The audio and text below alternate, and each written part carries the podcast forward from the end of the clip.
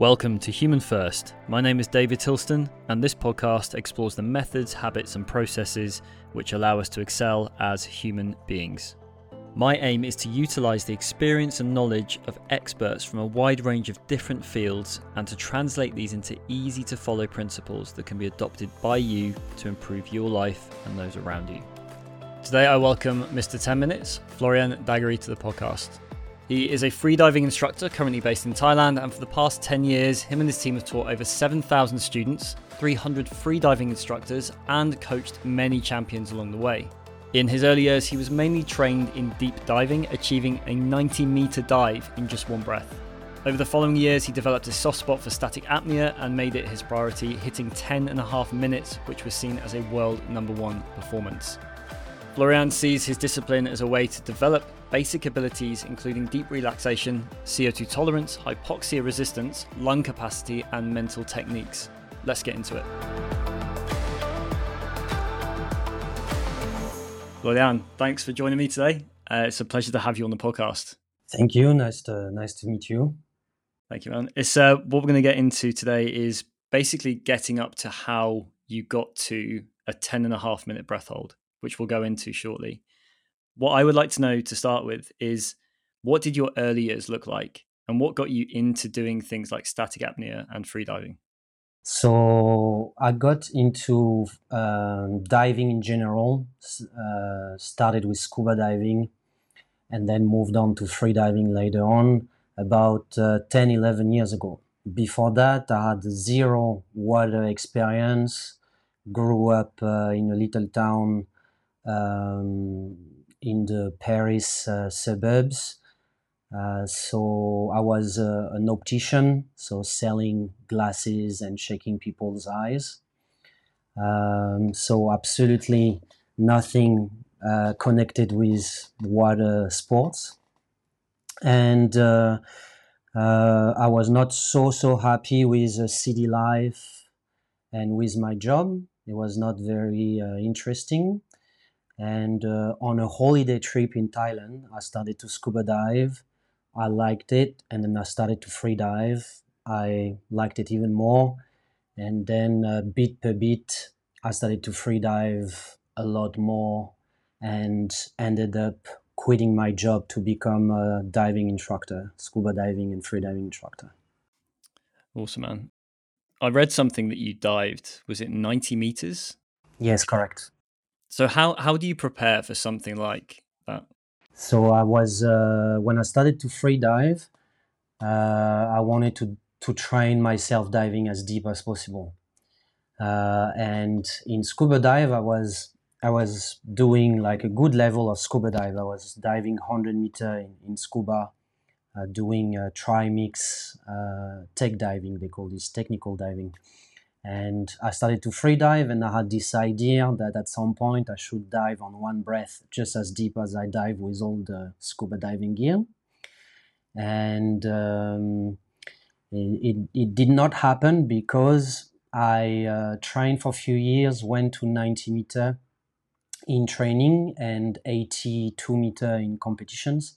And then after I had like a big blackout, which sort of traumatized me uh, from those disciplines. I just realized it's too dangerous, too risky to dive that deep. And I started to train the pool freediving discipline more because they're a lot safer than the, the deep discipline of freediving. Could you describe what happened when you uh, when you initially blacked out? Was it on a very deep dive? Were you already quite deep when you actually blacked out? So what happened is uh, mostly I was just uh, very young and not wise, not patient enough uh, to to simpl- simplify things. So I was uh, diving, I think, between 85 and 90 meter. It was in Egypt, uh, and I was diving quite close to a reef. So my face was like a meter, a meter something from a reef and that was like stressing me out i was a bit scared to hit the reef and um, the line that i put because when we free dive and try to deep as as deep as we can we follow a line the line was touching the bottom. And normally you're supposed to be like at least 10 meter, the end of the line is supposed to be 10 meter off the bottom of the ocean. But the place was 90 meter deep only, and I wanted to do almost 90. So I was naughty and uh, I sort of crash on the bottom because with the waves and the current, the, the line was slightly moving to shallower part of uh, the ocean. And I arrive at the end of the line and just like crash on the bottom and that made me like panicked and uh, if you panic at those depths you can injure your lungs which i did. And on the way up uh, my lungs were bleeding. Uh, so so it stopped the oxygen to be diffused into the bloodstream and you have a blackout early. So i passed out in the last 25 meter 20 25 meters on the way up and then the the safety my safety partners brought me back to the surface but it was a very deep blackout. It took you know three four five minutes to wake me up which was uh, very traumatizing and as soon as i woke up i was uh, coughing a good amount of blood. Uh, and it took me you know about uh, two weeks to fully fully recover physically. And uh, mentally speaking i never never recover. I tried to dive deep again, and uh, it, it, took me years to be able to dive comfortably again to 90 meter. And uh, it's just, it just, I, I lost the, the passion for, for depth, and that was really a wake up call. This is just too dangerous. I'm gonna, and I already, I'm already good enough. This is deep enough uh, I just gonna maintain that performance and not trying to go deeper, and I'm gonna specialize into pool freediving disciplines. Yeah, 90 meters must be a long way. I mean, even just diving down five, six meters, I think for a lot of people is quite a long way down. Even three meters for a lot of people seems like quite a long way. So 90 must be, it must be pitch black at that sort of depth, is it? Especially in somewhere like Egypt. So in Egypt, the water is very clear. So at 90 meter, the water is still blue and you can still see very well. Uh, in a lake, 90 meter will be uh, pitch black. So there's specific areas in Egypt that are used for diving, isn't it? And there's an area, is it the blue hole? Is is that the is that the area that's used for diving a lot? Is it normally around there where they actually do the free diving competitions? Yeah, that's correct. So there's uh, there's many blue hole all around the world. Uh, there's one in the Bahamas, which is 200 meter deep. There is one uh, in Egypt, which is uh, 90 meter deep.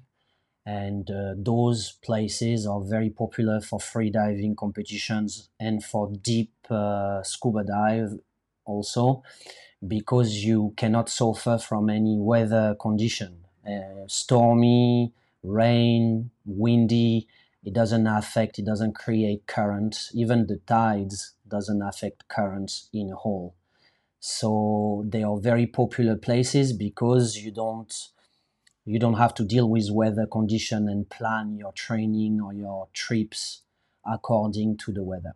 It's always good. So in the say 10 minutes or even the hour before you were to dive to that depth what would you be doing to prepare and what would it look like in the couple of minutes before you actually dive down? Because you said one breath. Do you is it like a five minute prep prior to moving into that one breath? So um, usually you start uh, most free divers almost all of us uh, before going for a deep dive we stretch the muscles around the rib cage so that when we are under pressure and compress the muscles can accept the pressure. And we stretch also the lung tissues with various uh, freediving exercises uh, to increase uh, the flexibility of the lung tissue, so alveoli and uh, capillaries, and basically all, all the lung tissue from your trachea uh, to uh, the smallest part of your lungs, alveoli. And that usually take about half an hour. and it's it looks like looks like um, some weird yoga session. If you would look at it from a complete amateur point of view, you could be confused with uh, a, someone doing yoga. Uh, it's slightly different, of course, but uh, from the outside, uh, it looks like this. And then once you get into the water, uh, you're going to do a few warm ups, so a few small dives to just check how you feel and wake up what we call the mammalian diving reflex, which is, which is a reflex that humans have because we are mammals, same as whales and dolphins. It's just very weak in a human, but it can be developed and it can be boosted. That's why we can dive as deep as we do. And um, we're gonna have uh, some breathing technique before the dive. So we're gonna breathe in a very specific way uh, that will allow us to have a much slower heart rate than our resting heart rate. And uh, when we feel relaxed enough mentally, and when our heart rate is low enough, we do a little uh, duck dive and uh, start swimming down. Sounds like a lot of prep. I mean, studying um, pranayama or learning elements of pranayama over the years, there is similar. It sounds like similar concepts, but I'm sure there's different uh, differences between them in regards to prepping the abdomen, uh, releasing a lot of the tissue around the diaphragm and under the ribs, using things like Nauli and and various other bits and pieces, and then Agnisara, like pushing the belly out and pulling back in, and then little pumps. Um, is the breath that you're using prior to lowering the heart rate very parasympathetic focused to lower that heart rate so to relax the body? Yeah yeah that's uh, that's correct. We play with uh, the nervous system a lot uh, by doing uh, quite long exhales basically. Um, and uh, we use co2 in our advantage. So we purposely breathe slower than our resting breathing rate so that uh, CO2 start to slightly increase in the bloodstream and dilate blood vessels, which makes your blood flow um, better. So you can oxygen your, your body and your brain more efficiently. And when you breathe very slowly, also, you make less effort because we have a lot of breathing muscles and even if we forget about it those muscles use energy and they speed up the heart rate. So when you breathe less your heart rate goes lower and uh, metabolism also get uh, slower. And uh, also your whole uh, thinking process start to slow down. So you you kind of enter some sort of uh, pilot autopilot mode is it the sperm whale that has like two beats a minute? That when it goes down and dives, I think it's like two beats a minute. Its heart will drop to uh, when it's at that rate. So it make complete sense. The slower things are underwater, the less you're going to panic and all the rest of that. And obviously, there's many other processes involved. Um, regarding the breath as well, it's something what you were saying very much linked to a lot of the work uh, I did with the oxygen advantage method or Buteyko method, which I'm sure you're aware of, which is dealing with that CO2 tolerance. Because when I've worked through classes with people, even on a very low level to sort of like the one minute, one and a half minutes, or even two minutes for some, it's amazing that some people actually have to breathe after 15 seconds. That that CO2 tolerance is so low that when it rises in the system, it triggers that urge to breathe. And is that something that you find? Because I think the the term he used, um, Patrick McKeown, was lightly but deeply. Is that something like a cue that you would take people through as well? Yeah, similar. So there is uh, in freediving there is different breathing technique depending on the freediving discipline. So when you when you learn uh, freediving in a beginner level, we're just gonna teach you one standard breathing technique for every discipline. For diving deeper, for diving uh, longer in the pool horizontally, or for holding your breath without moving. And then the more you're going to learn uh, more about this sport, uh, you're going to learn that uh, each discipline has a specific style of breathing. But you're right, it's very similar to uh, the oxygen advantage uh, topics. Uh, the, I'm talking about the book. basically, overall, the whole sport of freediving is about developing a higher and higher CO2 tolerance, which has enormous health benefits. That was actually one of the questions I had for you. I think it's question 12, so it's near the end. But it was along the lines of do you feel that what you're doing now is giving immediate health benefits and also long term health benefits as well? So, improving longevity. You're allowing your body to process more CO2, which is allowing more oxygen to be released into the system. So, do you feel that all of the things you're doing now, to a degree, are actually improving uh, your lifestyle? Uh, so, personally speaking, and uh, I think it goes for a lot of people who train freediving long term.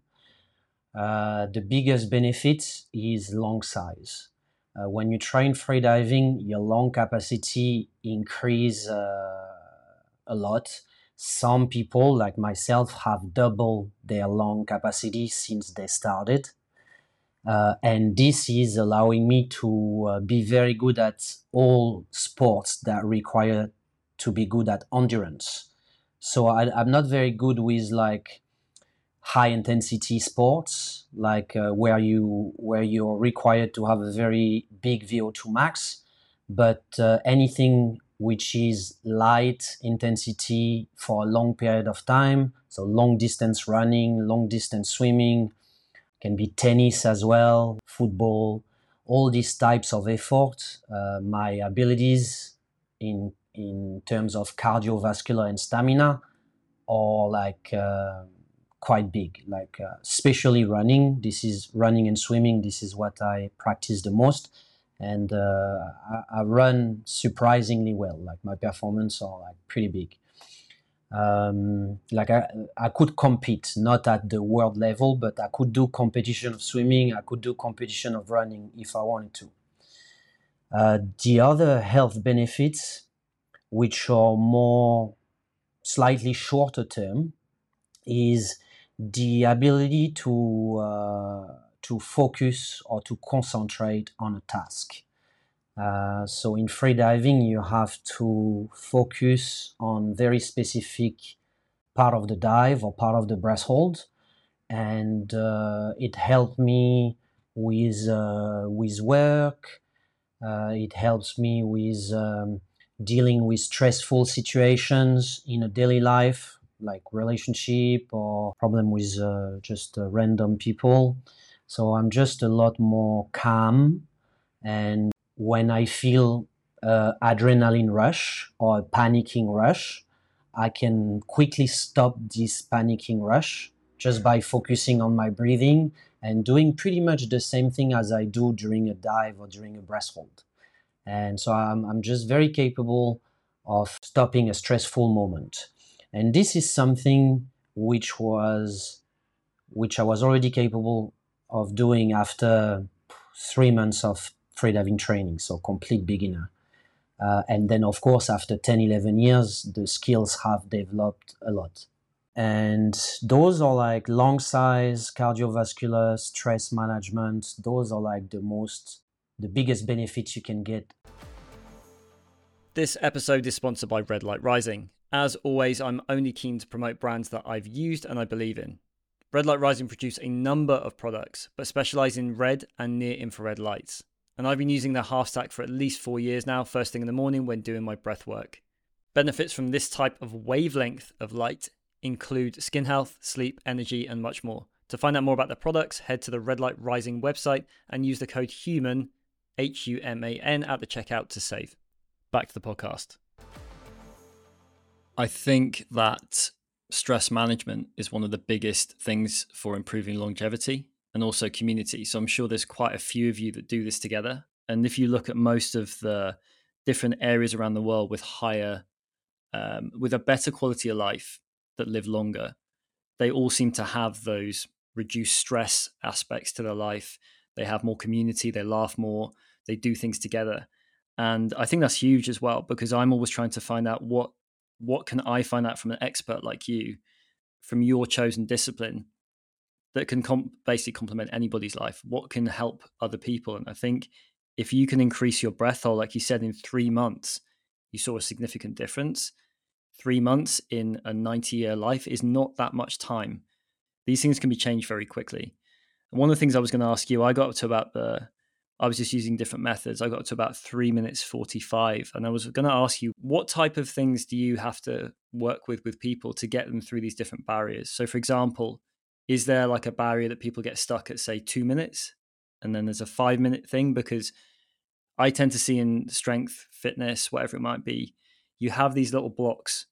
So if I use gymnastics or like a handstand as an example, some people get stuck on a certain time for months and it's always roughly the same sort of spot. Do you find that people have got these barriers when it comes to holding their breath that maybe it's the two minute, five minute, 10 minute mark or anything along those sort of metrics? Yep, I uh, I experienced the same. So in freediving, it would be every round number so for breath hold every minute, like one, the first one minute, two minutes, three minutes, the first four, five, six, seven. For horizontal uh, dives and vertical dives, so either in the pool or in the ocean, it would be every 10 meter is a bit of a kind of psychological wall. So the first 10 meter, the first 20 meters, 30 meters, 40 meters is usually where people like block a little bit.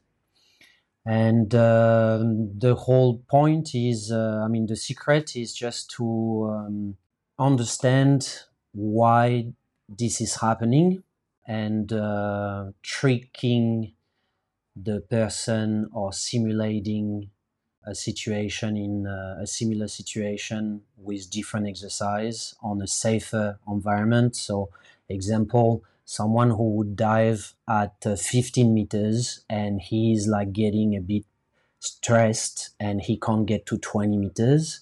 Then when you want to dive to 20 meter it's a 40 meter swim 20 meter down 20 meter up. So we can go to a pool and we train to to swim horizontally that distance that 40 meter distance and once you have done plenty of uh, 40 meter horizontally then suddenly when you go back to the ocean, the distance seems much smaller to you. Or, or you can even do like more horizontally in a pool in a safe environment, uh, train 60 meters, and then you know you're able to swim 60 meters on one breath. So 20 meter go and back is 40 meter. There's no reason for you to panic. You're able to do a lot more already horizontally. So you always like find tricks when people have blockage. Uh, you find tricks to unlock their potential, and those are like the mental approach of breath hold, and the physical approach is very simple. Is um, in freediving, it's more about the quantity of breath hold you do weekly, regardless of what discipline of freediving it is. Uh, compared to the intensity. So the number one mistake in freediving is that people get results pushing themselves, like just going through more and more pain, more and more urge to breathe, more and more CO2 in the bloodstream, and uh, they're getting a result for some some time, and at some point they are disgusted and uh, they are blocked and uh, they don't know what to do. And uh, the best advice I tell everyone when I'm meeting freedivers or people who are interested in this sport is I tell them the best thing I've learned and understood myself after 11 years of training is you don't need to push yourself in freediving, regardless of the discipline. You need to do medium difficulty dives or breath holds, and you need to increase the amount of those breath hold and dives weekly. Uh, of course, the more you increase the volume, the quantity of breath holds, the more you're going to have to be good with your recovery. Uh, someone, for example, I hold my breath 60 minutes a day. So that that I mean by that that I, I don't train 60 minutes a day. If you add every single breath hold, whatever the freediving discipline, can be a dive, can be horizontal in the pool, can be without moving, can be in my bed, on my couch, watching a movie. If you add the time that I spend not ho- not breathing, it's about an hour to 90 minutes a day. So I'm, I'm breathing 23 hours a day. basically every single day. So quantity is very important. So that would be the quantity necessary to have a 10 minute breath hold. Uh, of course, someone who begin will not have this quantity. And the quantity, you need to be careful because you need to be good with your recovery. When you do a lot of quantity, then you need to sleep eight hours. If you sleep six, you're not going to last very long. You need to have the right diet. That means full antioxidant diet. Uh, that means also not too much carbs um, and other other aspects of dieting and, and supplementing. Okay, there's about five things I want to ask you about there. Uh, the first thing I'll say is it was interesting you said about pressure testing because it makes complete sense. When I when I train people, I'm basically saying to them, we're doing these movement patterns to in a in a controlled environment to prepare you when you go into life, when you go in to do your discipline. Because if you don't train these in a controlled environment and then you head straight into doing your discipline, when that stress goes up, everything falls apart. So it's almost like we used to do this in the military. We train to well in excess of hopefully where you're going to work to, and you do more training than you need to. So when you actually get to the competition, and you're diving or doing something or or running to something at 75% the distance that mental approach is i can do more than this and that's what really fascinates i love the idea of the horizontal swim because mentally you've said i can do 40 so i'm only going 20 and coming back it's not a big deal i can do this so yeah one of the questions i was going to ask you was really around the difference is really between the static apnea i know it sounds kind of obvious in many ways. But what really appealed to you about that? Was it because it was convenient, because it was easier to do? Um, and also following the almost like trauma that came from that previous dive, being the catalyst to get into that? Was it mainly because you thought, I actually prefer to do the static apnea? Or was it because I don't want to go back to trying that again? Because, like you said, it was too dangerous. So, what was the driving force to really come across? Was it convenience, or was it because you just enjoyed it more? Hmm. Hard to hard to say. I guess a bit of both, and uh, maybe the main factor is I genuinely believed uh, that when you have a big breath hold, everything uh, else in freediving comes naturally, or it's easier to learn at least. So I just through through those 11 years of training, uh, I um, I realized uh, that I was naturally talented for static apnea. It's not like uh, I started uh, the first time uh, with an average breath hold uh, capacity. Like from the beginning, I was just good at it. So of course, you're good at something. It's pushing you to train it more. And then by meeting people all around the world, other freedivers, I noticed that uh, freedivers who can hold their breath for like four minutes, uh, they don't dive uh, that deep, and uh, or they don't swim in the pool that that long, and uh, they progress fairly slowly, which is which is normal. Like a 20 meter dive is going to be a minute, around a minute dive time.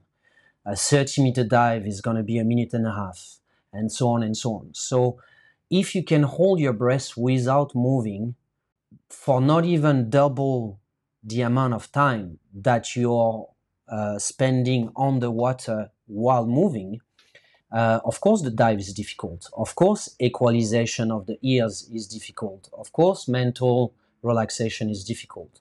But when you can hold your breath five times longer without moving than with movement, then, you know, like, uh, example, 90 meter dive, my personal best, it's about a three, three and a half minute dive. Uh, with fins, with the big monofin, without the fins pulling the line, it's between three and three and a half minute dive. When you can hold your breath double that time already, you feel comfortable with swimming for three minutes. If you can hold your breath triple than this or more, then it feels like nothing. And over the years, like uh, I've obviously uh, maintained that ability to dive to uh, 80, 90 meters, and I do it as if it's a fun dive. I mean, not exactly like a fun dive, but I, I take my time swimming down. I'm not like sprinting. I'm not so focused on the technique. Sometimes I just like look around, uh, which you're not supposed to do, uh, just for like a pure performance point of view. Uh, but it is not going that deep, uh, and even spending you know 30 seconds at the bottom is not that hard because maximum this journey will take four minutes and uh, i can hold my breath like two and a half times this this much yeah the other the other question well more of a point is regarding consistency. So again it's one of the things i always always backed up or at least try to support especially when with my own training and training others is that it's the con how do you say the total amount of time done in that week is a far better metric like you said than just focusing on right i'm going to do one session a week of two hours because it it just means that like one of my clients actually met this morning before this call and he said he did work calls for one hour times five and every gap between that for 15 minutes he got up he did some exercise he walked around did some breath work and then went back in and continued to do his work. But in that day he did 500 rotations of the mace instead of doing one session of 100 so his consistency has gone up significantly and I've seen some of the best practitioners I've ever trained with, the ones that are truly expert in their discipline, they've put in three hours a day because the consistency and the total amount of time they've done has just meant that's that's why they're an expert. The person that puts in 10 minutes and wonders why they can't hold their breath, balance on their hands, do something like a refined skill, it makes complete sense. If you do more, you're going to see more if you recover properly. I think that's the, that's the key point.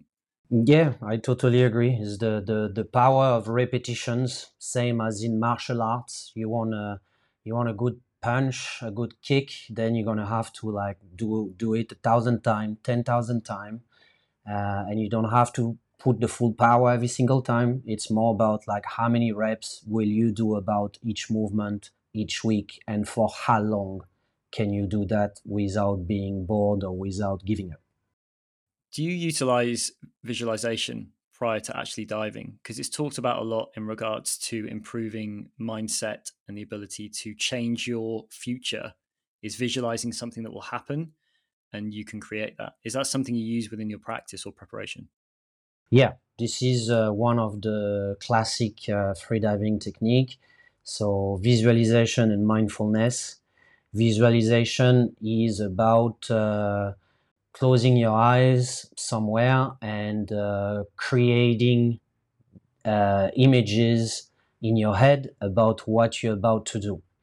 And doing it again and again and again uh, trying to have a more vivid or more detailed experience. And it's working very well because our brain doesn't really know what is real and what is not real. So Example, you you training to dive to free dive to 20 meter and back.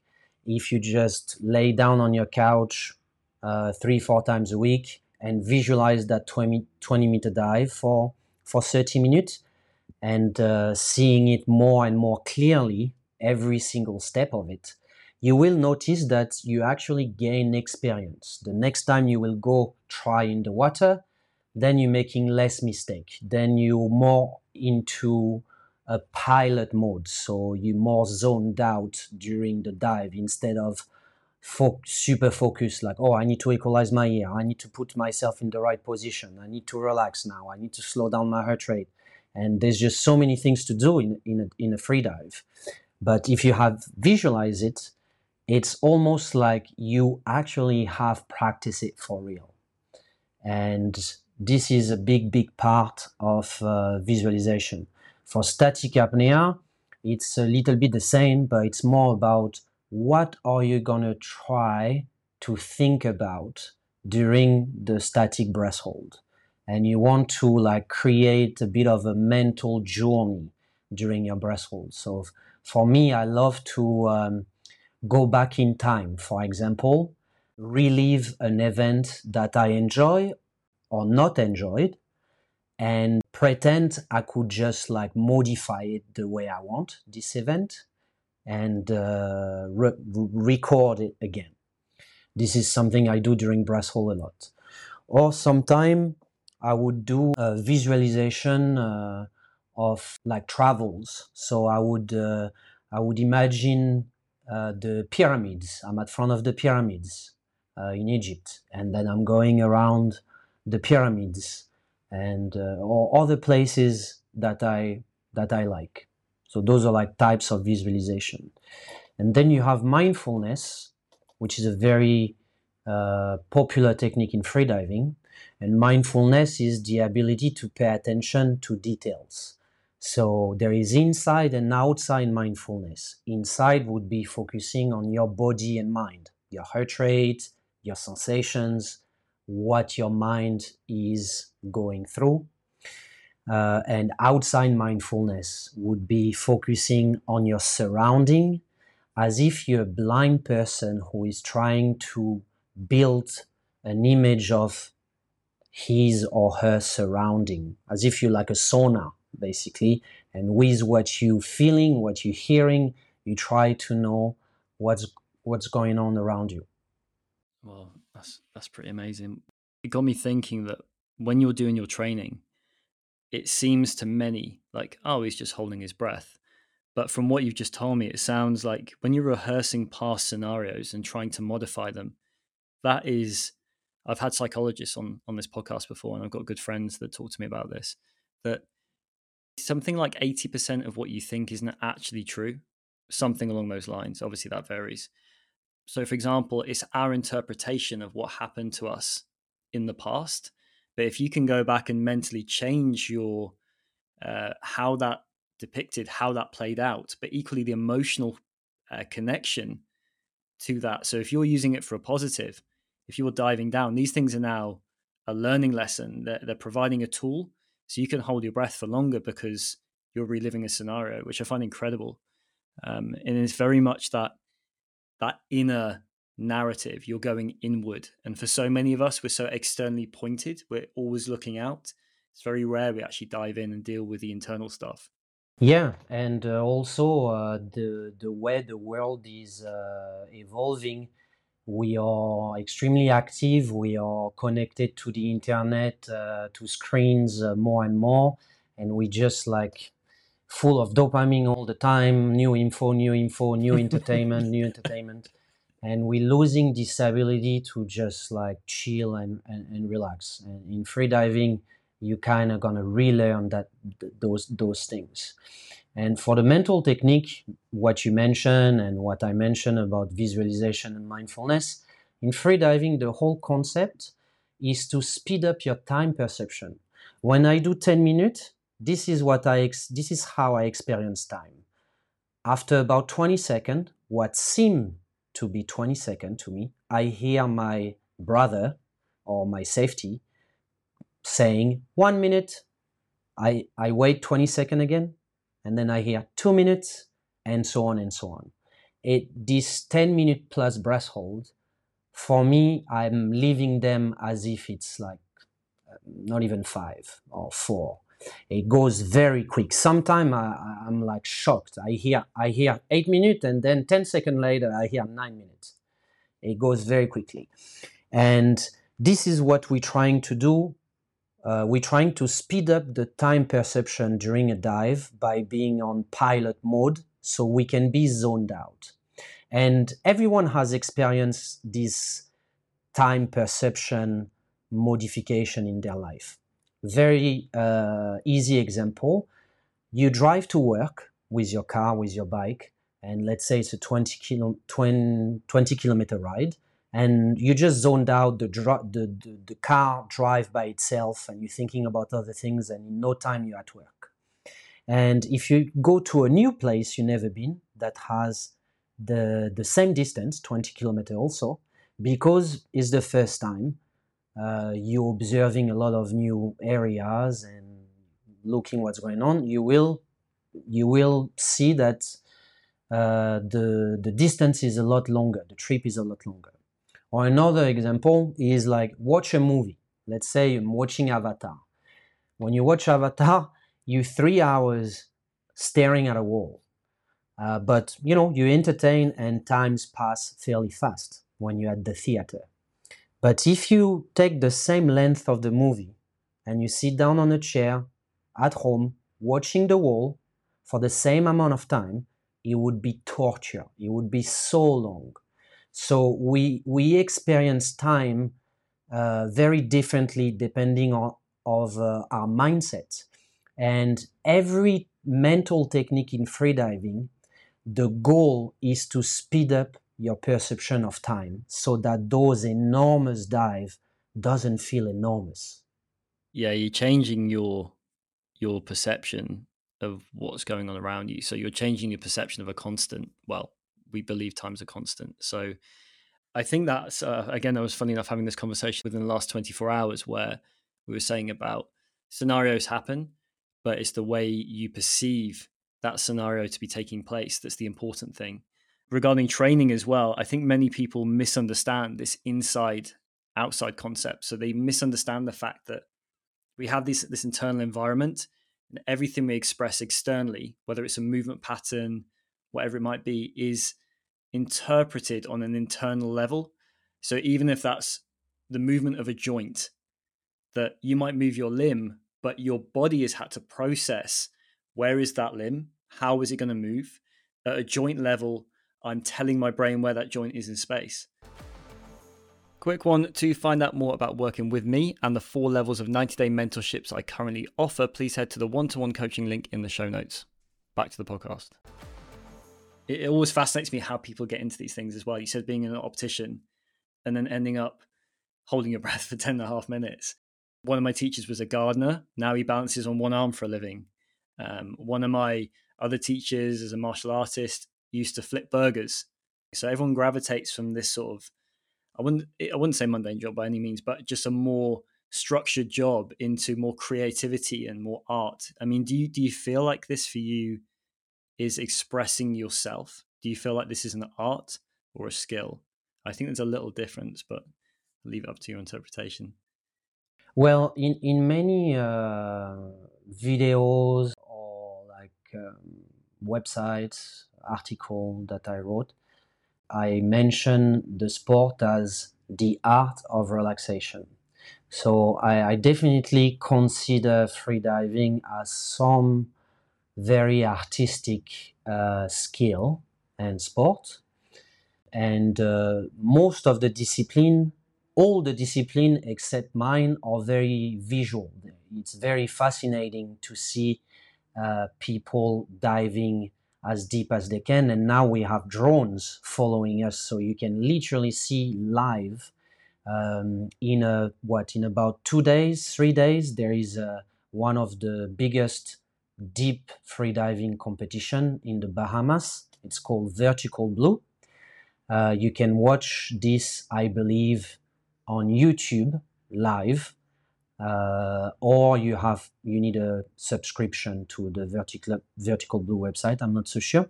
Some year was free some year was not free but it's it's fairly cheap to watch this event.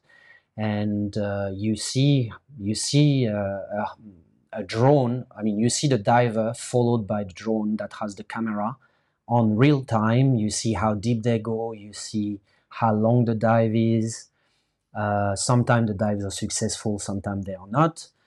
Um, so you see also what happened if we push the limit a little bit too far. You, we take a nap, huh? same as a boxer that, that get knocked out. A free diver that goes too far uh, will just uh, pass out and get knocked out by the ocean, let's say. And a few seconds later, he will wake up and there's absolutely no risk of brain damage whatsoever. Uh, so yeah, I, I, see it as a as a sport. I see it as a, an art of relaxing. I've heard so many people saying, uh, "Don't tell me to relax," or uh, "Don't tell me try to relax. It's impossible." I never understood that that whole speech. Like relaxation is a skill, and you need to train it. It's not from one day to another that uh, you're good at relaxing quickly and deeply. It's something you have to do daily, and uh, when you when you do it daily for some time, you get very good at relaxing in any situation.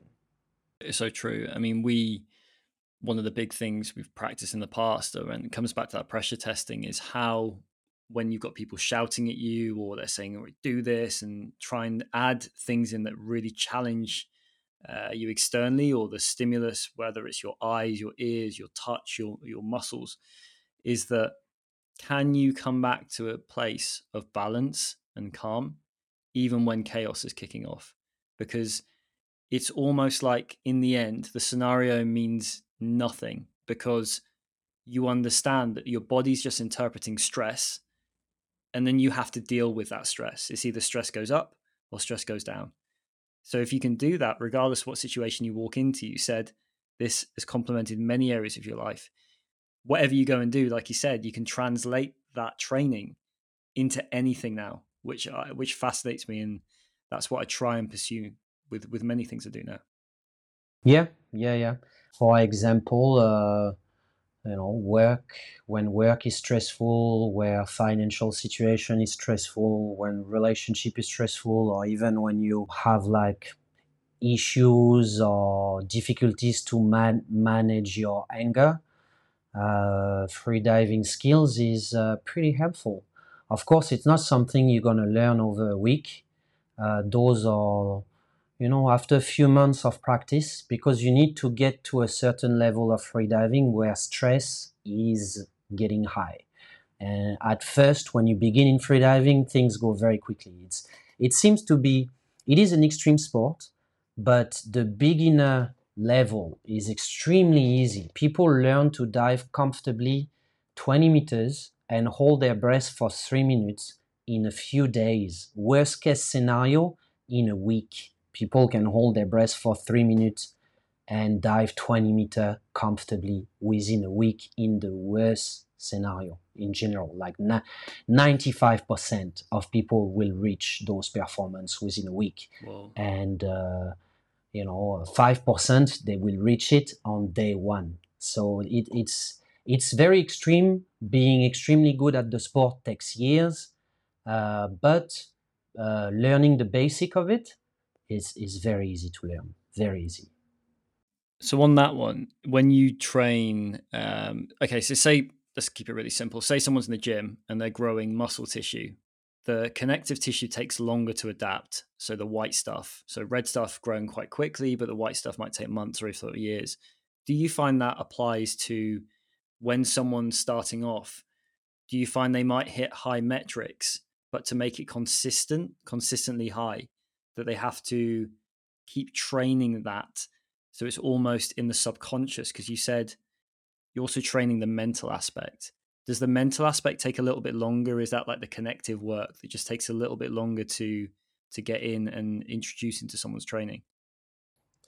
Uh, so in freediving, everything takes quite a bit of uh, time for reaching high performances. So um, if, if I have to put some uh, numbers, um, five minute breath hold can be done in a few months for everyone. Like uh, it, it, doesn't take longer than three months of training, 30 minutes a day to reach a five minute breath hold. Uh, diving to 40 meter deep uh, or 100 meter length in a pool will also take about three months for 90% of people, uh, and the other 10% will take six months. So uh, then, after things get a lot more complex, and it will take a long time to progress. So it will really be each year of training uh, a few a few seconds more, uh, uh, one minute more on your breath hold, or 10 meter more on your dive, on your deep diving, 10 meter more on your length in the pool. It takes years and years. Uh, and everything evolve at the right speed to answer your question. So 50% of the sport would be mental adaptation, learning to stay calm in stre- more stressful situation. And the physical aspect would be your lung size, how fit you are, how flexible your blood vessels are, which is like basically your cardiovascular abilities, and the adaptation to hypoxia, low levels of oxygen, and the adaptation to high CO2 hypercapnia. So, and that's 50%, that's the physical part. So, uh, that's the equal of your physical workout that you mentioned about the muscles getting stronger. So CO2 tolerance, oxygen tolerance, lung size uh, is is the physical part of freediving, and which is represent 50% of the skills you need, and the other 50% will be just the ability to stay calm. So it's like a physical sport just as much as a mental sport. Yeah, you mentioned about the huge gains that people can make in the first couple of months and this is apparent in every discipline I've looked at is when so I have some friends that will only train beginners and it's mainly because they're happy doing that and that's the, the people they like to work with whereas other people I work with work with the top 1% in a certain skill. The people that are working with beginners any stimulus anything you give them is going to have some form of positive adaptation so they're going to make quite a big jump in the early stages.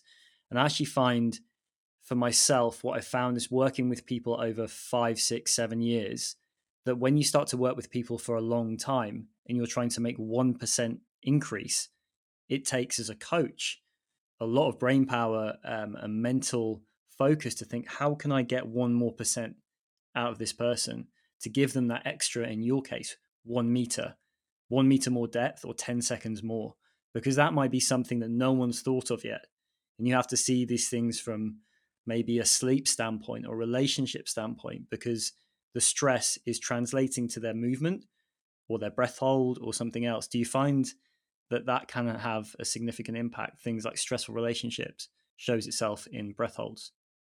Yeah. So, of course, um, as you said, beginners, uh, it's pretty easy to, to coach any exercise routine that that you make them do will have some sort of uh, gain and, and they will have they will see progress. And then the higher in performance so the top 1% of of athletes of any sport it requires uh, a lot a lot of thinking to to to find how do we get this person to higher performances and those top 1%, of course, if they have uh, stressful relationships uh, or stressful time at work, or just like they're just generally not happy with their current situation, it slow down or even block their progress. So you definitely need to have uh, or to be in the right space in your mind or be in a part of your life where everything is going pretty well. So your perception of where you are in life and how satisfied you are with your life while you're competing or while you're learning some sports is is important and will affect how fast you learn things and uh, how far you will progress in the sport you want to, for sure. I was also trying to sort of get across this distraction element that when things distract you and they are stressful, you mentioned about opening your eyes and you're not supposed to to look around, like look around at things. Is that because you now move from the subconscious into the conscious mind and that can affect something like a free dive or a static hold? So when I said this, I was mentioning this about like uh, the depth discipline, where you're trying to dive as uh, as deep as possible. Oh, okay. Um, the the whole idea is about conserving oxygen to to dive deeper and deeper, and uh, you are supposed to be um, zoned out, or some people say deconcentrate uh, during a dive and as relaxed as you can. And uh, if you want to look around and see the fish and everything, then you're not uh, doing max performances. You are going for a fun dive uh, in a conservative depth. And then your eyes are open all the time and you're exploring and finding fishes and stuff like that. But if you are doing performance free dive, so compete, you're trying to beat yourself as a challenge, beat your performance, then your eyes for most part of the dive, and this goes for every freediving discipline, should be closed because you are supposed to look within and not what's going on outside. And you shouldn't need you shouldn't need to even look where you're going because if you train well you're supposed to swim automatically in the right direction following the line so or following following the line if you're in the ocean or following the line at the bottom of the pool if you're horizontal so they if if you if you're losing the line it's because your technique hasn't been trained well and you don't swim straight. So you need to work on your technique, but you shouldn't need your eyes to swim in the right direction.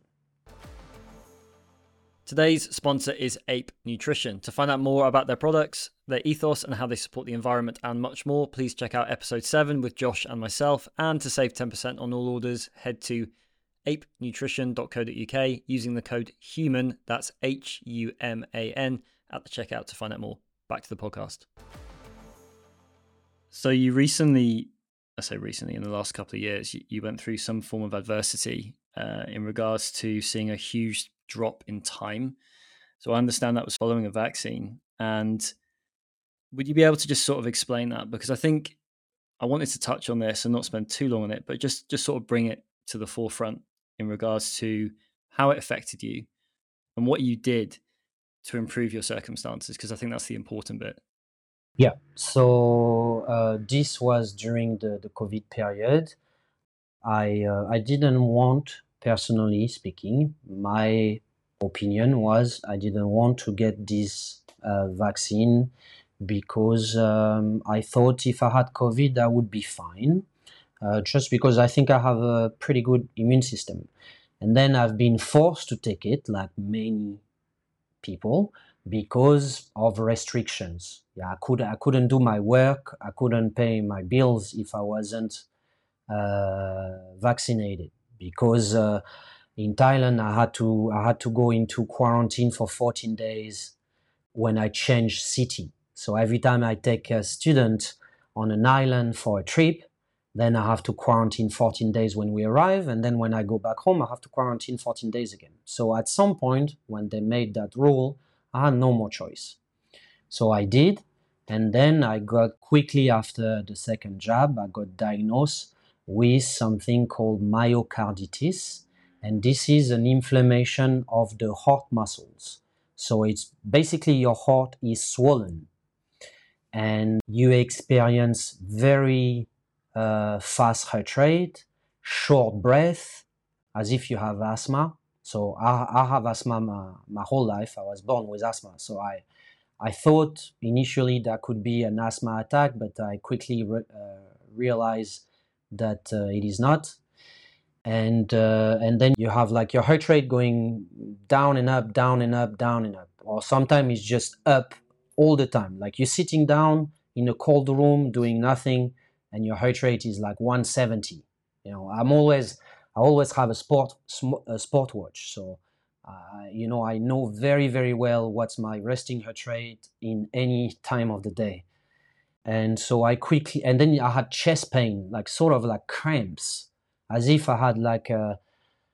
At first, I thought it was like too much stretching, maybe an intercostal or a pec that, that is cramping. Maybe I have like a magnesium deficiency or whatever and uh, altogether, I figured out that something was really wrong. Went to the doctor. They told me it's okay. It's the um, side effect of uh, vaccination. Wait a little bit.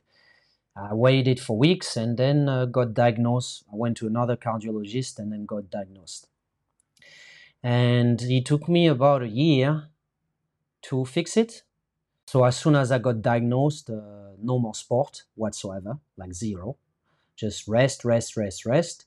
And then uh, I had a bunch of um, a bunch of uh, medicine to take. Uh, so classic stuff: uh, arnica, beta blockers, uh, muscle relaxant. Uh, um, you know, th- like things we give to people who have myocarditis. By the way, myocarditis is not something that came from vaccination. You can get myocarditis from various reasons. There exists that condition or illness existed way before the, the, the COVID time. And I realized, thanks to my asthma background, that all the drugs they were asking me to take were not fixing the illness, they were just removing the symptoms, exactly like asthma drugs these days. We're not treating asthma. There is zero treatment for asthma, as far as I know, and I think I should know if there if there would be. And we're just giving you corticosteroid or Ventolin, salbutamol, things like vasodilator for the lungs that stop the asthma symptom and make you feel like you have a normal uh, lung capacities. But you're still an asthma patient forever. And this was exactly what was happening to me. And I realized this during the myocarditis because when I was off the pills, off the meds, it was coming back and then I take the meds again or a different different uh, set of meds and everything goes well. Doctors tell me okay you're good we can stop it's over. And then everything was coming back. And after a few go uh, go back and forth uh, I uh, started looking at other options in medicines. And uh, I got lucky to uh, to someone contacted me like uh, just through social media uh, after actually after uh, listening the Joe Rogan podcast. So actually, I can say a big thank you to Joe Rogan because he indirectly healed me. And these people, they were a clinic of stem cells, and uh, I went to meet them. And one of the owner or partner was a freediver, like an amateur freediver, someone who really enjoyed the sport and um, I couldn't afford a stem cells treatment. And uh, he was like, "Man, you know, it's on me," and and they just treat me for free. Uh, and uh, very quickly, it, it went. Uh, all the symptoms were off, uh, just as quick as uh, the classic treatment from medicine from for myocarditis. And but but then I just stopped taking any sort of medicine. I just had my stem cells injection, and then uh, that's it. It was uh, it was gone. It never been back. However, my performance never came back to 100% to, to what I had before. Before this year, this World Championship, I did 10 minutes. Before this year, before being sick, I was doing 10 and a half minutes and uh, and also it's much more difficult for me to reach 10 minutes now than it was before. And, and my heart rate used to be maximum 35 minimum 38 during a breath hold so extremely low. And now it's just 50 now like right now right now we are one month after the world championship. When i hold my breath i'm at 50 sometime on lucky days i see some 45 46 so it's a huge difference. But when i go to cardiologist and they, they're doing uh, they're doing the echo uh, checking my heart i've never had an inflammation again after the stem cells treatment. And i could do sports pretty much i could restart any sport pretty much uh, after the treatment like weeks after. And uh, it's been now a year something that I'm uh, healthy again and authorized by doctors to uh, exercise any type of exercise I want. So, so, so they it took me one year to, to get better with the general medicine, and it took me three months with stem cells to fix the problem forever. And that's a hell of a journey. Um, yeah, I'm sorry to hear you went through that, but undoubtedly it's it's got you to look at things like stem cells because stem cells seem to be coming up a lot. I'm hearing so much about stem cell treatment. I know someone quite well who had very bad cancer, like very bad, and they basically destroyed the immune system with chemo. And the only thing he could do was get basically this cutting edge uh, stem cell treatment. And it was so good that his hair was originally grey, and all his hair came back like brown so this stuff is incredible, and there's quite a few doctors online talking about this stuff. I know Tony Robbins has released a book where he discusses this at length, looking at all these sort of cutting edge treatments as well. So, what did your training look like once you had the diagnosis after? So, obviously, did no training when you knew things weren't great. let, us go to that first. How did that affect you mentally? Like, how did you deal with that? What did you direct your thoughts to? Because if I can't train or move, my mental capacity is definitely reduced somewhat. My capacity for stress, etc. Did you find that you got stressed more or anything like that? How did you cope during that time? Yeah, I mean, it, it, it changed my life and personality, I think, deeply forever. Uh, there is some silver lining in this, uh, some positive and negative.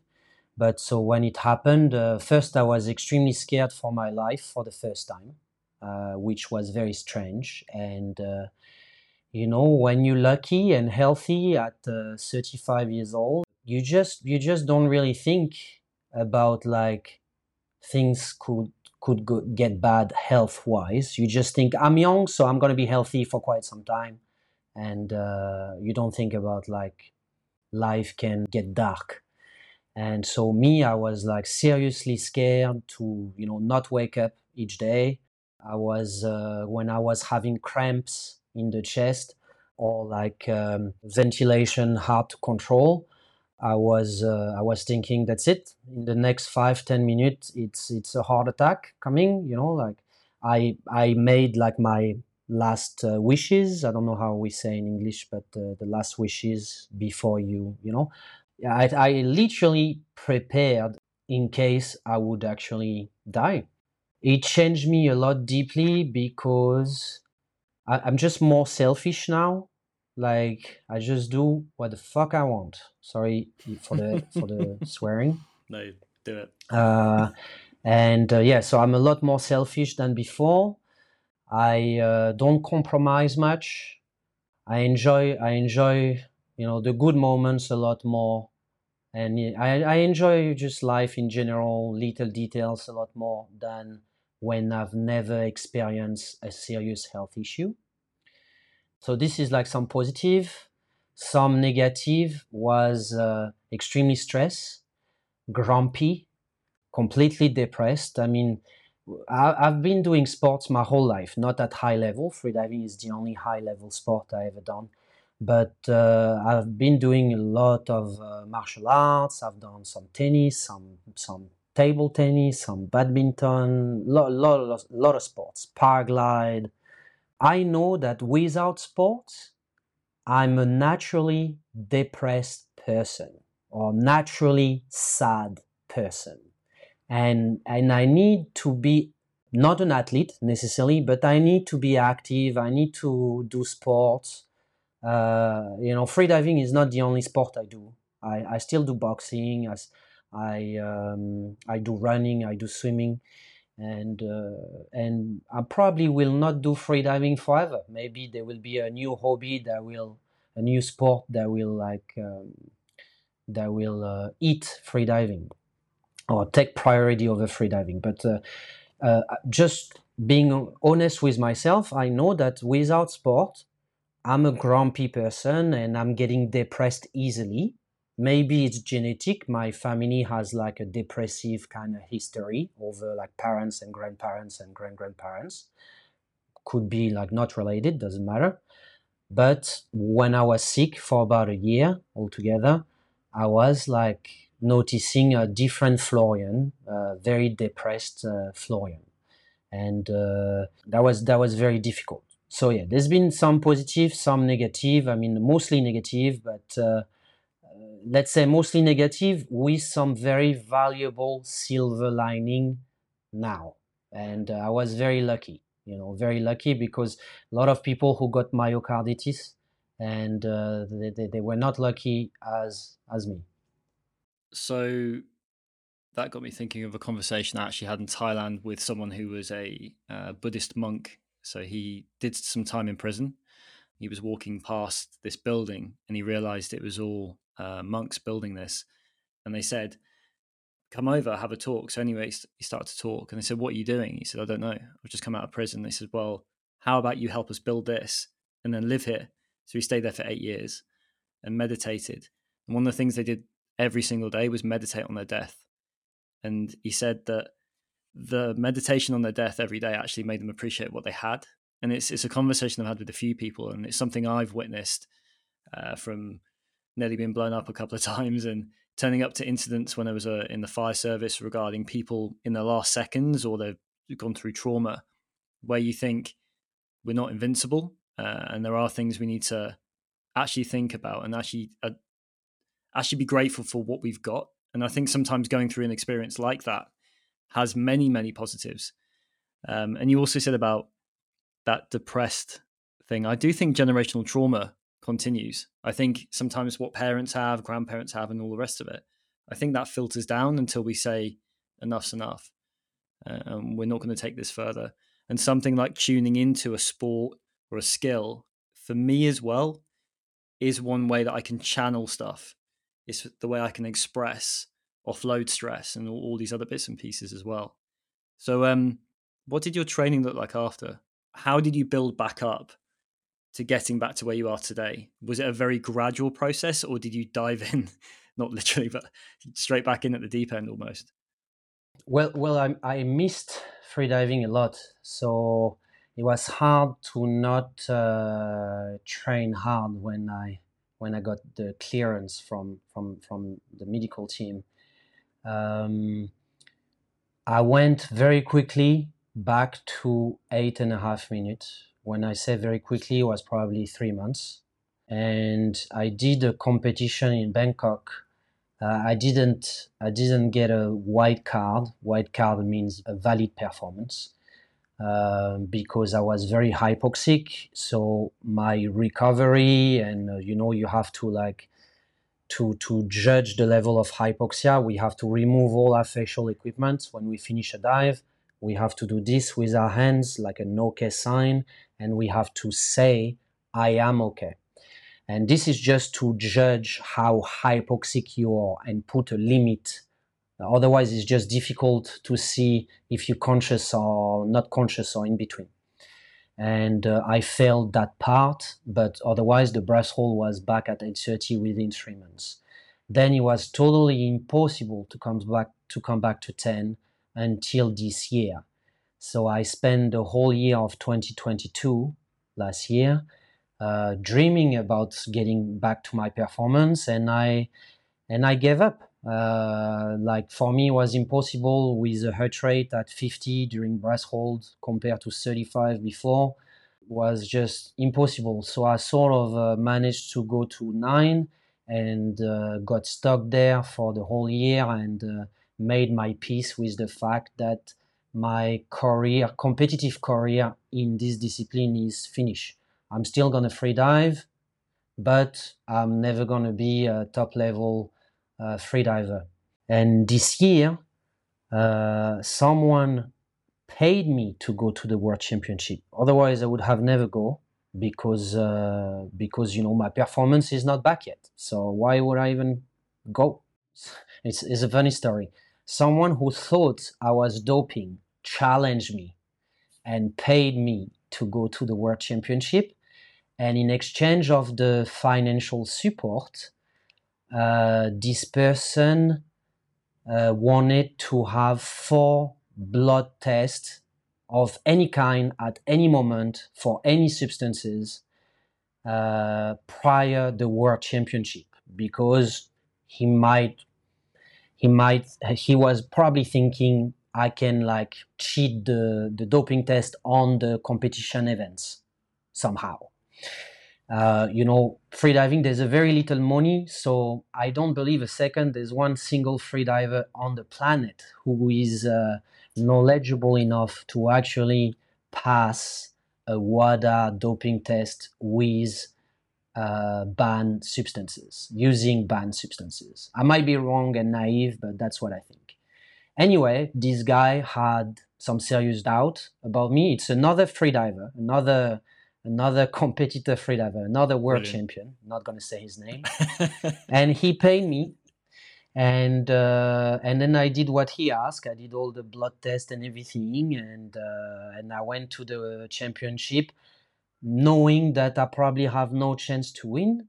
But somehow, uh, the World Championship was mid June this year. I started my training. My I train all. I, I always train, but my serious training uh, first January.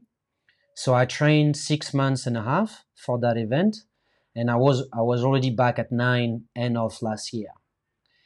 And uh, somehow it, it, I just tried new things. I uh, I stopped trying to get my my heart rate back, my low heart rate back, and uh, I increased my lung size. I decreased my uh, my uh, fat percentage. I got leaner.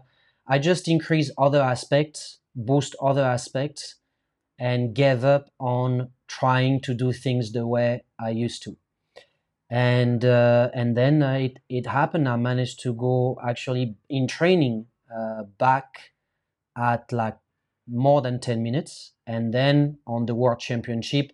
Obviously, you want to win. The goal is not to make to make a personal record. So you, the goal is to get the gold medal so I thought 10 minutes was enough to to make the gold medal, and uh, and then I was I was right. The other competitors were at like nine to nine and a half. Out of interest, what did the other guy get? Don't say his exact time because it'll give it away. But did he get like nine and a half? Was it was it quite a way off your time? Out of interest, it's always nice to hear when you sort of beat beat people with that. yeah, uh, the the second the second place was well, one other French guy, uh, one, the, the second best w- worldwide, or third best, depend, depends the year. His name is Laurent. Uh, this guy, he did nine and a half, but then he got disqualified shortly after uh, because someone helped him to come out of the water, and that you have to ah. come out of the water with your own strength. Uh, but otherwise, the second performance was nine and a half. That was just a technique issue, like a team issue between the athlete and the safety. And then the second one official, so the one who got second place because Laurent got disqualified, was a Russian guy. Don't know his name, and he did uh, 910. And the third guy was a Swedish guy and he did like uh, eight uh, and a half or eight forty-five, something like this. Whoa, that's amazing! That's incredible, man. That's um, that's a big jump as well. Like from nine to ten, I'm sure that's quite a difference. Is that we're talking about the the one percent? That's ten percent. That's a huge jump, ten percent or more. Okay, you mentioned foods. So the last couple of questions, you mentioned foods. How do they impact uh, what you do? Because you mentioned about less carbohydrate, all that sort of stuff, which is something that I've gravitated to over the years. I personally eat low carbohydrate, higher amounts of protein and fat. Do you find that particular foods change things? Because you said when you orientated stuff or move things around, you noticed a difference in, in terms of breath hold. Yeah. Let me just think a second. There's one of my uh, there's one of my breakthrough super secret in the diet. so maybe I keep that for myself. That's for the online uh, course. But overall, um, okay, this is what this is uh, what I'm uh, happy to say. Ni- okay. 98 percent. um, so uh, free diving diet is in general for every discipline is about having tons of uh, protein because it's a part of building red blood cells and hemoglobin. Mm-hmm. Uh, having a diet which is uh, alkaline uh, or who help staying alkaline or at least avoiding acidity. Um, and having lots of antioxidants. And then, of course, you need the right amount of calories so for deep discipline, you need a high amount of calories because you need to have enormous strength uh, to come back from great depth to the surface. In uh, pool disciplines or horizontal length, you need to have a good amount of strength too, but not as much as depth. So the cal- the total amount of calories will be average proportional to your metabolism. Yeah. So, uh, you know, around 2000 calories daily for a male. Um, and static apnea is where we use zero muscles, we're not moving. Uh, so we actually need no strength. So we don't need to be fit. Uh, we don't need to have uh, very strong muscles. Uh, we need to be very lean, no, uh, very low body fat. And the other discipline needs like an average body fat, like a swimmer kind of body fat, 15% for male, a bit more for female, to have the right buoyancy. And in static apnea, we have uh, we can use whatever we float on the surface, so we don't care about the buoyancy, and we want to have like zero body fat. So the overall the diet will will go into a keto style diet. So a real ketogenic diet will be bad for freediving, totally bad. But going to a fake keto, so low carbs, high protein, high veg, high fat, would be something very good uh, for freediving. And then there is, just before competing, there's a period of fasting or calorie deficit in all disciplines, but the strongest uh, is the static apnea. In static apnea, we do a weight cut like a boxer, like and, and a water cut as well, exactly like boxers do. In the other discipline, vertical, horizontal, you don't weight cut, but you slow down your metabolism by doing some sort of fasting or when I say fasting, I'm talking about an intermediate fasting. You not you don't stop eating, you eat less. So you're on calorie deficit to slow down your metabolism, maybe like a week before a competition to have a tiny boost of performance. Is sauna and cold therapy also looked at in regards to the health of the circulation uh, or circulatory system? Is that something that's looked at as like an ancillary training thing that could give you that extra one or two percent? I'm I'm not sure. I don't think you will help. I don't think it's strong. The benefits are strong enough to uh, boost your performance. I think the benefits are good because you're gonna get less sick. Your immune system is gonna be stronger. Uh, so when you in the fasting period, you can get sick easily. When you travel to a diving place uh, by plane, by bus, and you in a confined area with a hundred people breathing the same air, you're gonna get sick easily.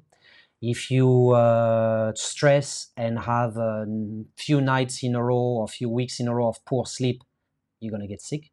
So if you train tolerance to cold, your immune system is stronger and you'll get less sick. So indirectly, it could help performing at your best abilities but I don't think the benefits will give you extra boost. I personally do a lot of cold water training in, in spa in Thailand. Obviously, we don't have cold water here. So I go to spas and uh, there we have tons of spas in Phuket and they have like um, 15 degrees, 18 degrees, 5 degrees, 8 degrees, like any temperature you want. And I train cold so that I can wear the thinnest wetsuit in any competition because some competition they have a pool at 26 another one will have a pool at 22 another one will have a pool at 30 so you never know. And you need to be prepared for a cold pool. And uh, if you wear a thick wetsuit then you cannot expand the rib cage to maximum capacity it just it's causing the wetsuit is like putting pressure on your on your rib cage so you always gonna need, I mean, the top athlete. I'm not talking about the beginners. Uh, the top athlete, uh, every details count, and we want a foot which is one millimeter. So uh, I noticed at this World Championship that uh, a lot of athletes made mistakes in static apnea. In Korea this year, the water was 26. For some freedivers in static apnea, it is cold because we are cutting weight, cutting water, cutting body fat, so we get cold easier than than other freedivers who train other disciplines, who don't cut weight, and a lot of freedivers had a three millimeter suit, which is small, but I definitely had the advantage to have a one mil suit and not being cold compared to others. So I could definitely I, I'm pretty sure I put more air in my lungs than the other athletes just because I had a thinner suit. And we're talking about 100 milliliter of air or 200 milliliter of air extra in the lungs. But for for 10 minute level, it, it makes a big difference between like a nine and a half minute performance or 10. That's amazing. It's those little details that matter. It's like when you watch Formula One or motorbikes that are performance bikes. It's every detail. It's like how they, they change one fin or one piece of the floor of the car, and all of a sudden they've got 15 kilometers an hour more than the other guys, which I find incredible. I love I love those details because that's to me that's what really matters. The details make the difference. So with that in mind, uh, Florian, what, what are you aiming for now? What's next? What what goal have you got in the next five or even ten years? Um, professionally speaking, I'm just uh, coaching freedivers online. Uh, that's what I like to do. Uh, and uh, I used to have a diving school. I had a diving school in Thailand for 10 years. And I closed it after COVID, which is funny. Like, I survived COVID when they closed the borders. I just maintained the business teaching Thai people. I have I've been here for more than 10 years, so I have a good customer base from Thailand. And then when they reopened the borders and all this pandemic was finished and tourists came back in Thailand, I was too tired mentally and I wanted to change. Uh, I wanted a new adventure and I closed the school. And since then, I'm coaching uh, freedivers online, so total beginners or uh, people who are at high level, like uh, I, from beginners to, to competitor level. And then, uh, so that's my project. Professionally, I want to develop uh, my business online. And in terms of my future goals as an athlete, I want to do some easy world record. When I say easy, that means that they are not officially real disciplines of freediving.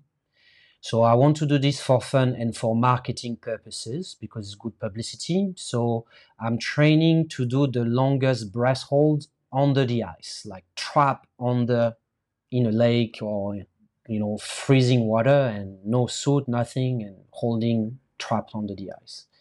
And I'm training also uh, to do the uh, world record in 100% uh, pure oxygen. So in static apnea, there is this like party trick that we usually use to train actors or dancers, people who need to like make videos or play in a movie, or they need a certain breath hold skill, but it's not their job. They're not going to become freedivers, and they need a quick performance uh, done, uh, like the actors in Avatar or um, Tom Cruise in Mission Impossible. So you make those people breathe pure oxygen and you teach them static breath hold. And of course, you know, they have five times more oxygen in the lungs and, and blood. Five, the reserve is multiplied, you know, there's 21% in the air. So you multiply that by five, uh, and you can hold your breath basically five times longer. And uh, I feel irritated when the, when I see um, fans or people on websites or social media who are commenting, uh, this is not the world record. 10 and a half is not the world record. There is like some guy who do 24 minutes in pure oxygen, all this. But those are like, it's not freediving. This is just a party trick. So I'm just training this to put it like, to put it so high that no one talks about it again. and no one wants to and no one wants to do that that record again. So I'm training those two like fake world record. I don't know when I'm going to do them, but you know, within a year. Uh, and then I'm training other discipline. So I'm training the dynamic, swimming as far as I can in a pool. I'm going to train mostly this for a year to perform at the next World Championship next year, which is in Sweden next year, not in Korea. Uh, so I'm not aiming for world record or anything, but uh, I'll, I'll, do my best to perform well, and then I'm I'm uh, and then we'll see. I'm not interested to do a world record every year. It's not so much publicity. You have the respect of the freediving community, especially the athletes. Uh, but uh, you know, you you make one funny video on uh, social media and you get a lot more publicity than going to the world championship. So, and then I don't know, you know, you world champion, uh, someone can beat me next year. I'm still world champion. It's not the title is going away. You know, you're world champion one time in your life, it doesn't expire. You know, you're just not the current one anymore. So I don't feel super motivated to do this every year and have two-time world champion, three-time world champion, four-time world champion. I, I just don't see the point. One one time is enough. Maybe in the future, if someone beat me next year, then the year after that, I might be a little bit motivated to get the performance higher. But uh, for now, I want to stick to pleasure only in static apnea. So my breath hold now is eight minutes, down to eight minutes. I'm maintaining this eight minutes daily, and I'm focusing on another freediving disciplines to compete later. That's incredible.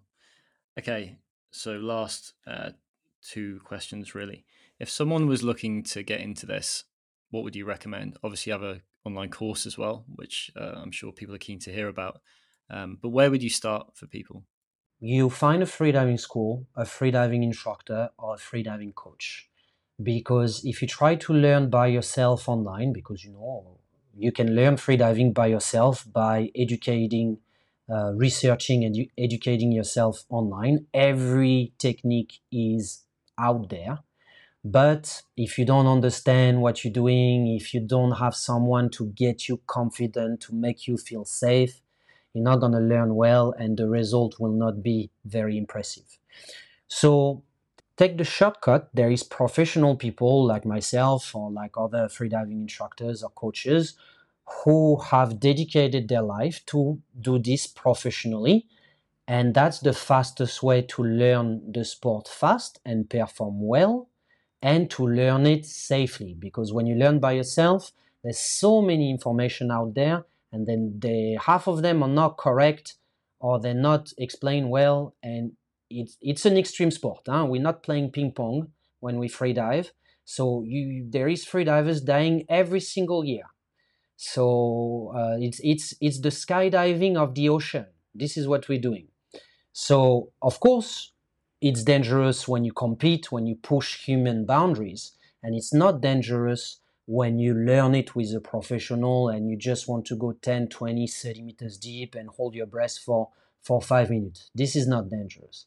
Uh, but it can be if you misunderstand a few safety rules or if you just don't understand if you're using the wrong technique like the wrong breathing. If you use the static breathing technique for the deep diving uh, discipline, this is very dangerous. Uh, if you don't know that in the water, you're not supposed to hold your breath alone. We always two. Even if when you watch videos, sometimes you see one freediver, there's the cameraman and there's there's a few people around in case we pass out and they have a procedure to wake us up and it's totally fine. It's same as uh, boxes or even Boxers KO is even worse than a free diving blackout. So yeah, this is my, my best advice. And my second one, I mentioned it in this uh, podcast, is remember that performance will come from repeating very regularly a medium difficulty performance a lot instead of pushing yourself and getting a performance purely because you're motivated. Awesome. So that might feed in quite nicely to the last one. So I ask everyone the same question on this podcast. The final question is to finish every podcast, I'm keen to leave the listeners with some simple routines that they can adopt and apply on a daily basis. What principles would be at the top of your list to form the foundations of human health, or in other words, a human first approach? So, um, starting with the routine, um, a routine for a free diver is even if you're not into static breath hold discipline and you enjoy more diving on a line as deep as you can, or swimming lengths of pool without breathing, or just going spearfishing. Don't underestimate the power of uh, training just breath hold without moving. So I would say that a 30 minute routine daily, about just 10 minutes stretching the rib cage and uh, 20 minutes of breath hold exercise, total 30 minutes daily uh, as soon as you wake up, just off the bed, is extremely beneficial to every freediver, spear fisherman, or people who likes to do breath work. And you'll be so surprised how much skills you gain over a few weeks, a few months by just 30 minutes. The second part of your question, can you can you remind me again? Yeah, so what principles would be the top of your list? For example, some people have said like daily movement, going outside, that sort of stuff? What would form the foundations of human health? The foundation of human health. well, I mean, if I knew, uh, I'd be very happy.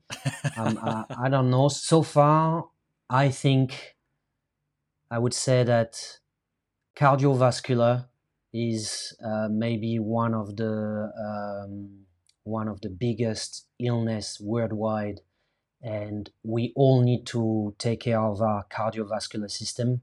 So you need to have flexible blood vessels without any blockage, blood clots, and you can do just exercise, uh, not not even free diving.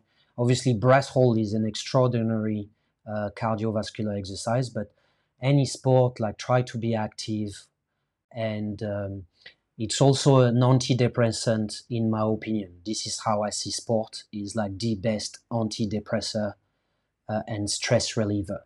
So you know if you don't like sport if you say i don't like sport it's just because you haven't found your interest. But you know just keep looking and uh, you, you'll find a sport you really enjoy. And i would say uh, i'll finish with this. The second uh, biggest health um, i don't know how you phrase this but health uh, boost uh, important would be intermediate fasting in my opinion. I think everyone should fast you know 16 hours daily like you should have you should be allowed to eat eight hours a day and three meals a day is the biggest bullshit mm, the biggest um, I agree. Uh, sorry, am I allowed to swear? Yeah, man. Yeah, you carry on. Please do. Uh, like yeah, three three um three meals a day is too much. Like you you can get your two thousand calories daily or whatever you need for your metabolic rate. You don't need three meals a day. Like two meal two meals is enough. You know, and uh, just just get two bigger meals, and uh, you eat less often. You less tired. Surprisingly, you'll have more energy when you eat twice a day than when you eat three, four, five times a day. Uh, because digestion is a very long process. It use it use a lot of energy. Uh, you spike your sugar. You create uh, hormones to get the sugar down.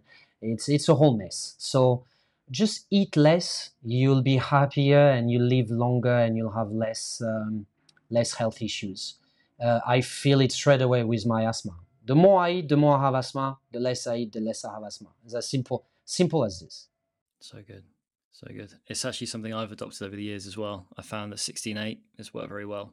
Uh, I've done this for about six to seven years now. So um, the links to your course, that's just on your website. Is that correct? Just you can go through your Instagram or direct to your website, which I'll put in the links as well.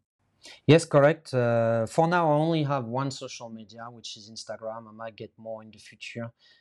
Uh, but uh, yeah, to find my website, my website is thestaticplatform.com.